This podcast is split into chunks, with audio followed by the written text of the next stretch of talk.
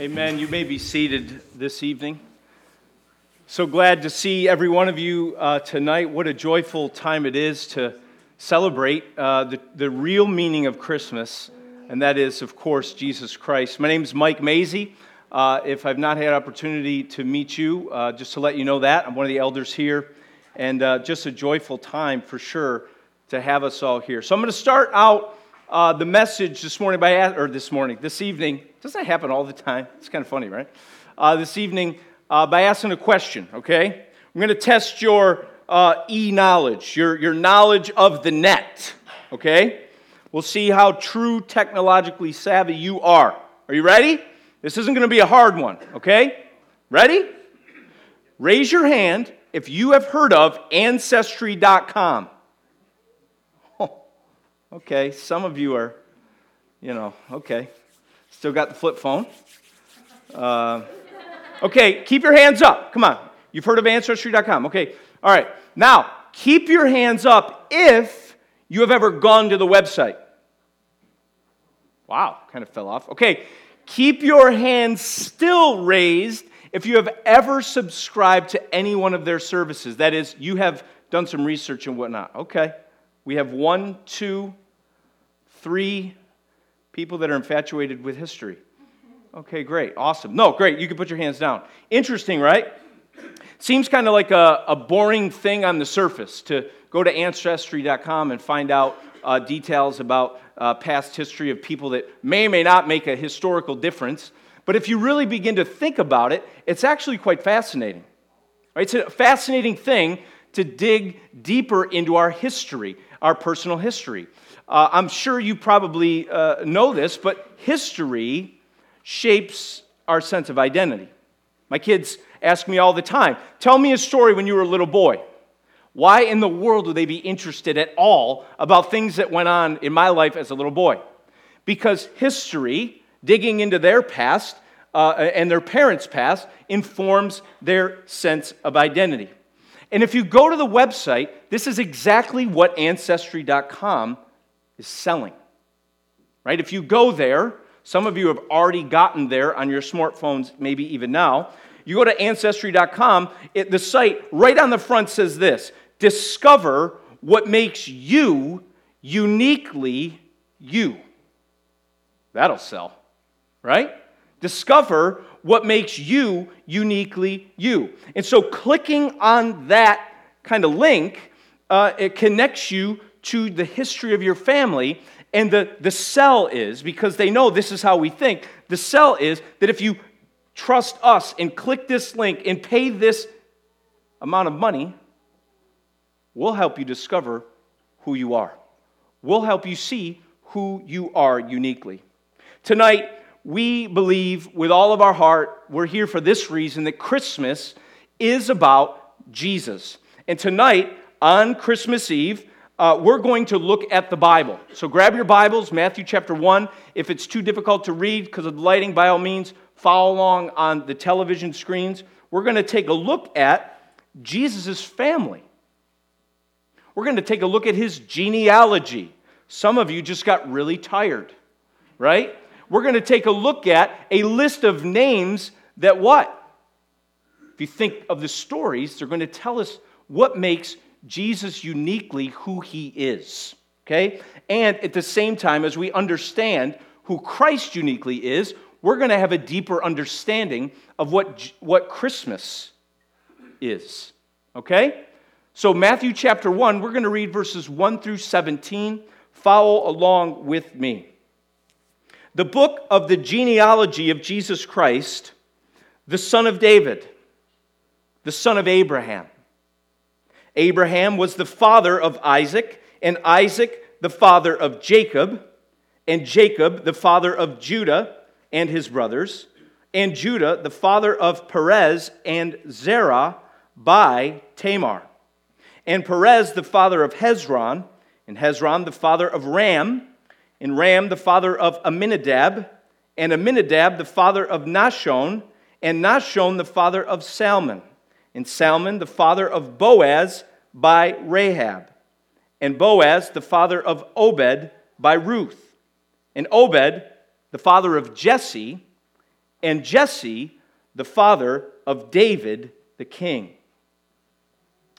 And David was the father of Solomon by the wife of Uriah, and Solomon the father of Rehoboam, and Rehoboam the father of Abijah, and Abijah the father of Asaph, and Asaph the father of Jehoshaphat, and Jehoshaphat the father of Joram, and Joram the father of Uzziah, and Uzziah the father of Jotham, and Jotham the father of Ahaz, and Ahaz the father of Hezekiah, and Hezekiah the father of Manasseh, and Manasseh the father of Amos, and Amos the father of Josiah, and Josiah the father of Jeconiah and his brothers at the time of the deportation to Babylon. Verse 12. And after the deportation to Babylon, Jeconiah was the father of Shealtiel, and Shealtiel was the father of Zerubbabel, and Zerubbabel the father of Abiud, and Abiud the father of Eliakim, and Eliakim the father of Azor, and Azor the father of Zadok, and Zadok the father of Achim, and Achim the father of Eliud, and Eliud the father of Eleazar, and Eleazar the father of Matthan, and Matthan the father of Jacob, and Jacob the father of Joseph, the husband of Mary, of whom Jesus was born, who is called Christ. So, all the generations from Abraham to David were 14 generations, and from David to the deportation to Babylon, 14 generations, and from the deportation to Babylon to the Christ, 14 generations. This is the word of the Lord, and all of God's people said, Amen. Amen. Everyone say, whew. Whew. So we got through the names, right? And I know what you're thinking. Man, of all the scripture passages for Mike to pick for Christmas Eve, this one? Really, the most exciting of all events that have happened in human history, or at least one of them uh, chronicled in the Bible. This is the one that Mike picks for Christmas Eve. Could we not have found something a little bit more exciting, maybe a little bit more relevant to what we're dealing with today? Some of you thinking that? Maybe you're just wondering, man, I'm just so glad he's through those names. Right? It, it seems interesting, right, that I would pick this particular passage. But really, when we're looking at this list of names, uh, as boring as they may seem on the surface, we begin to dig a little bit more into the story and the details about these particular people. We begin to see that there's actually something significant taking place in a family, in human history. This is a recording of a real family, real human history. And Matthew is trying to tell us something very significant and specific about who Jesus is in this long list of names. He's giving us three designations right in verse 1. So if you look at verse 1, you'll see the book of the genealogy of Jesus Christ, right? The word Christ there is not his last name, right? Like Mike Maisie, the, the book of the genealogy of Mike Maisie. Maisie would be my last name. It would tell you the family from which I come, right? It's my last name. But when we read the words, the book of the genealogy of Jesus Christ, Christ is not Jesus' last name. That is a title. And that title goes back in time into the midst of a history of Israel where these people were expecting an anointed king to come into the world.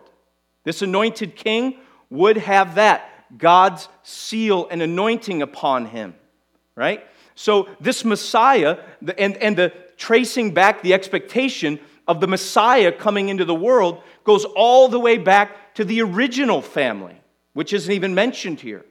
The original family where Adam and Eve fall in the Garden of Eden. They disobey God and they fall. God gives them a word of hope, which says, There will be one day a, a, a serpent crusher, right? The serpent, the, the offspring of the woman, will be at, at, at um, enmity with the offspring of, um, yeah, I'm, I'm losing track here.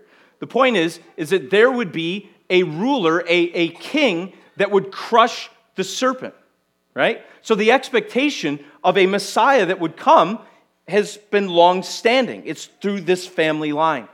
The next thing that he says is uh, Matthew calls Jesus not just the Messiah, but the Son of David, right? Uh, interestingly enough, guess what? I'm the son of David. Is David here? I thought I saw David here. There's the real David, right?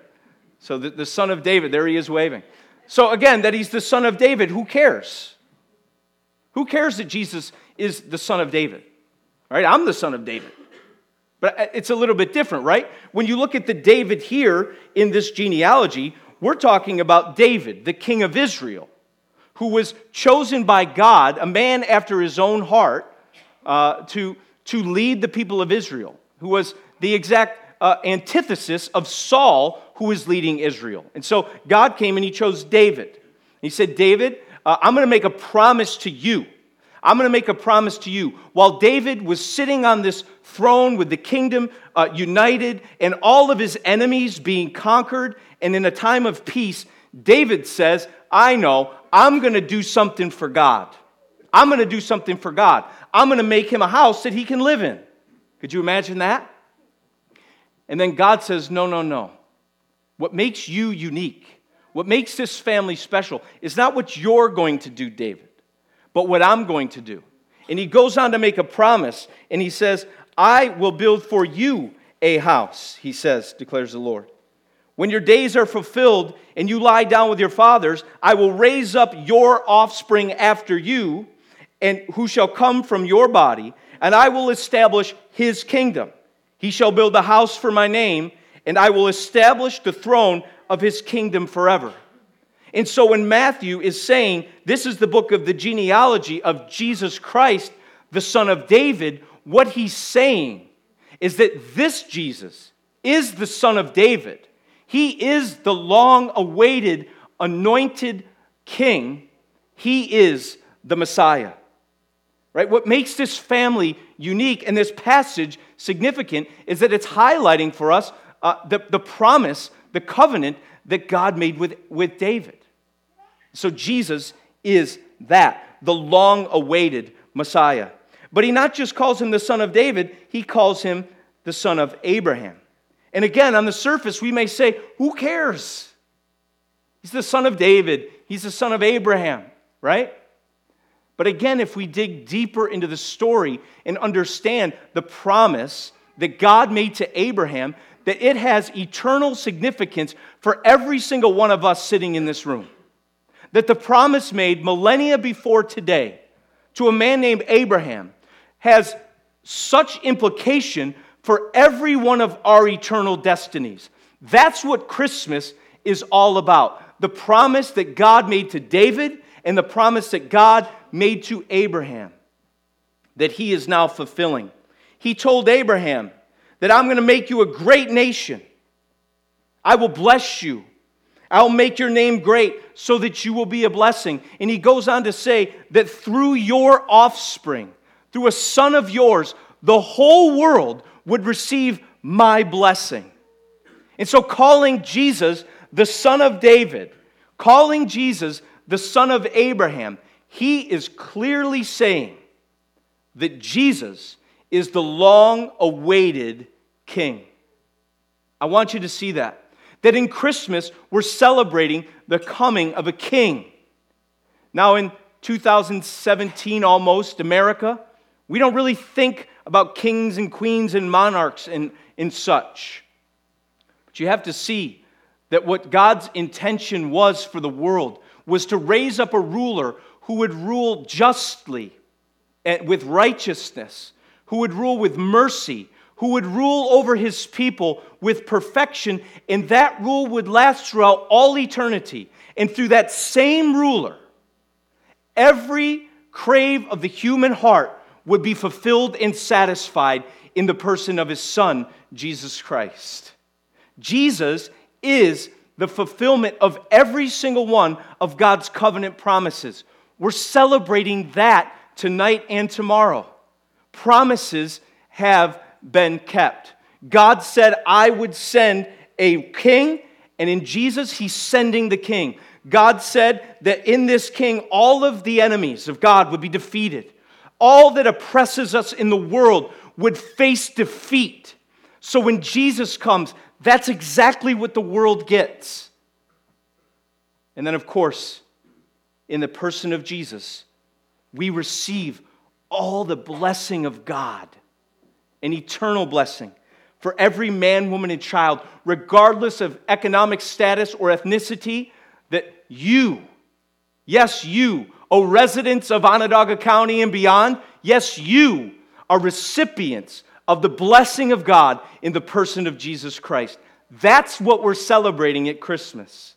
So if God has sent this king, that if all of God's enemies have faced defeat, and that if the, the world has been blessed what we can say today, without any question in our mind, is that God is a faithful God, that He has made a promise long ago in history, in the midst of a family. He has promised to give the world what it needed to save them and to provide a king who would rule forever and bless every man, woman, and child. And that person is this child that is born on Christmas Day, Jesus Christ. God is faithful to keep every one of his covenant promises to his people. That's what we're celebrating. He's not let us down. He's not made a promise that he cannot keep. He made a promise to a family and he kept it.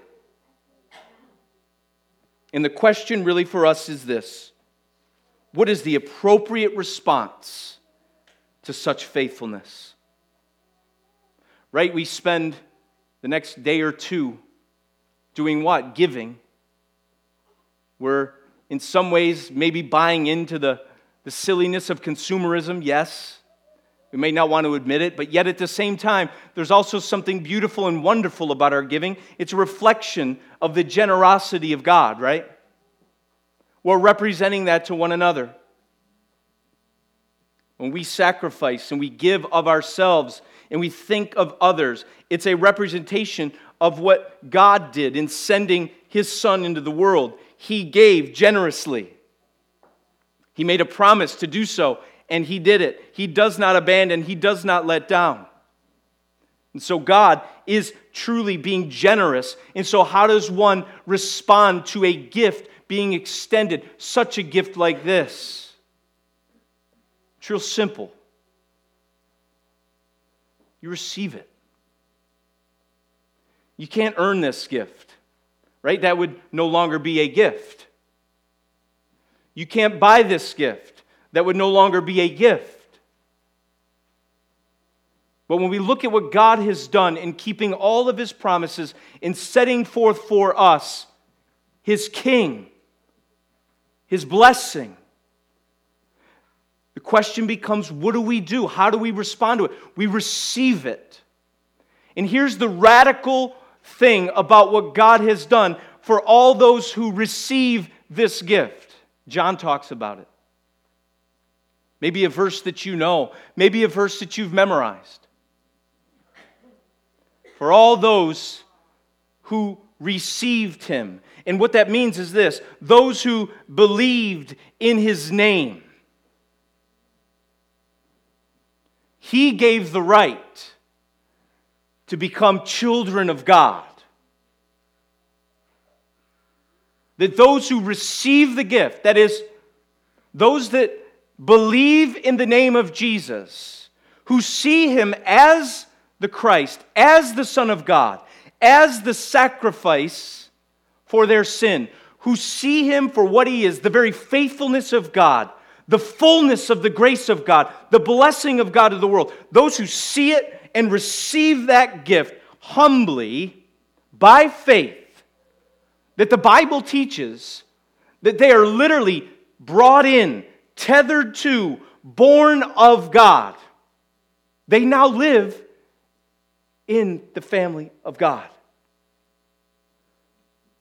Those who received him, those who believed in his name, they have the right to become children of God. You see, Jesus may be the last name in the list of these family members, but he has the prominent place in the midst of this family. He's the Messiah, he's the son of David, the son of Abraham. He is the one who holds the most prominent place in the family of God. And those who place their faith in Him, guess what? God makes a place for them in His family. And that's what we're celebrating tonight, right? Christmas has so many connotations with family. Truth is, good or bad. Right? When we think about the comfort and the peace and the joy of family, we easily begin to think about special time uh, with our family.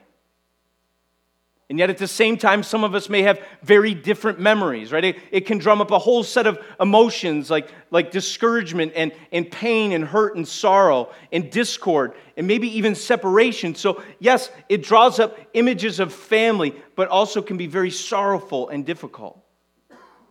And what we see here, that no matter where we fall on that emotional spectrum, that no matter where we come from, no matter what struggles we've had, no matter how much pain that we've walked through, no matter how great it's been in this earthly life, that there is no gift like Jesus and there's no family like the family of God. That those who place their faith in Christ have a place in the family of Christ. And that is a wonderful gift that no thing in this world can give you that you cannot find on any shelf at Walmart, somebody say amen to that. Some of you were at Walmart today, you're a little angry still. But this gift of family, right? That's what we see. This covenant promise is, is in Christ, and it, and it gives you a covenant place in the family of God. And Galatians goes on to even take it another step further. As it says, For in Christ Jesus, you're all sons of God through faith. In verse 29 of chapter 3, and if you are Christ's, then you are Abraham's offspring, heirs according to promise. Don't minimize the truth of this. That when you place your faith and hope in Jesus, when you see Him for who He is and receive the gift, the real meaning of Christmas, that you're given a place in the family of God. You literally become an offspring of Abraham. What an awesome, awesome thing that so many of us crave if we think about it.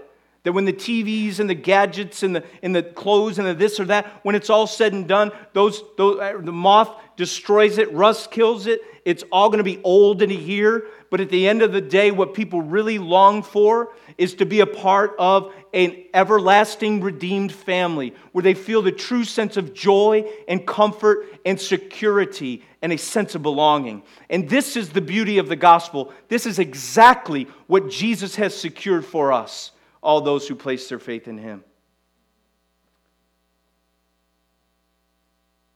While this family may remain, re, remain nameless, I think it's important for that.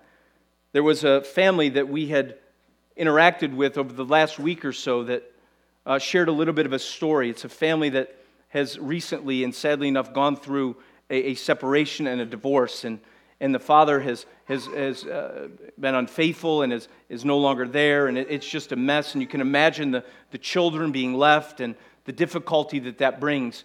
And the powerful thing that was, was the story that was shared uh, with us was this is that one of the children, crying and weeping, ran to the mother and said, Mommy, crying, can you go get us another daddy?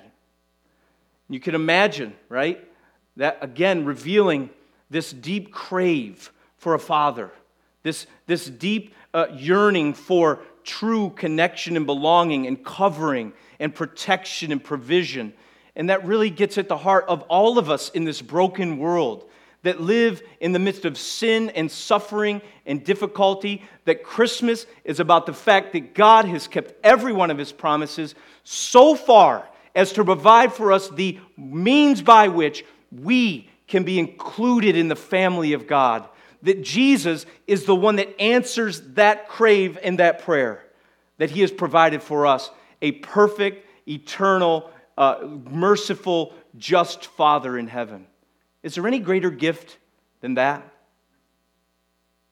That to know that from a spiritual perspective, that if we were to go quote unquote online. And if we were to go to our spiritualancestry.com, and if we were to type in our names, and that if the, if the gospel were to shape the answer, the truth of what Christ is and what he's done and what Christmas is all about, if we were to look online and see, yeah, this is what the gospel has done to tell me what makes me uniquely me, it, you would see yourself in the line and lineage of the people of promise. That you, those who have embraced Christ by faith, would find themselves as an offspring of Abraham, included in the covenant, included in the people of promise. Tell me there's a better gift than that, people.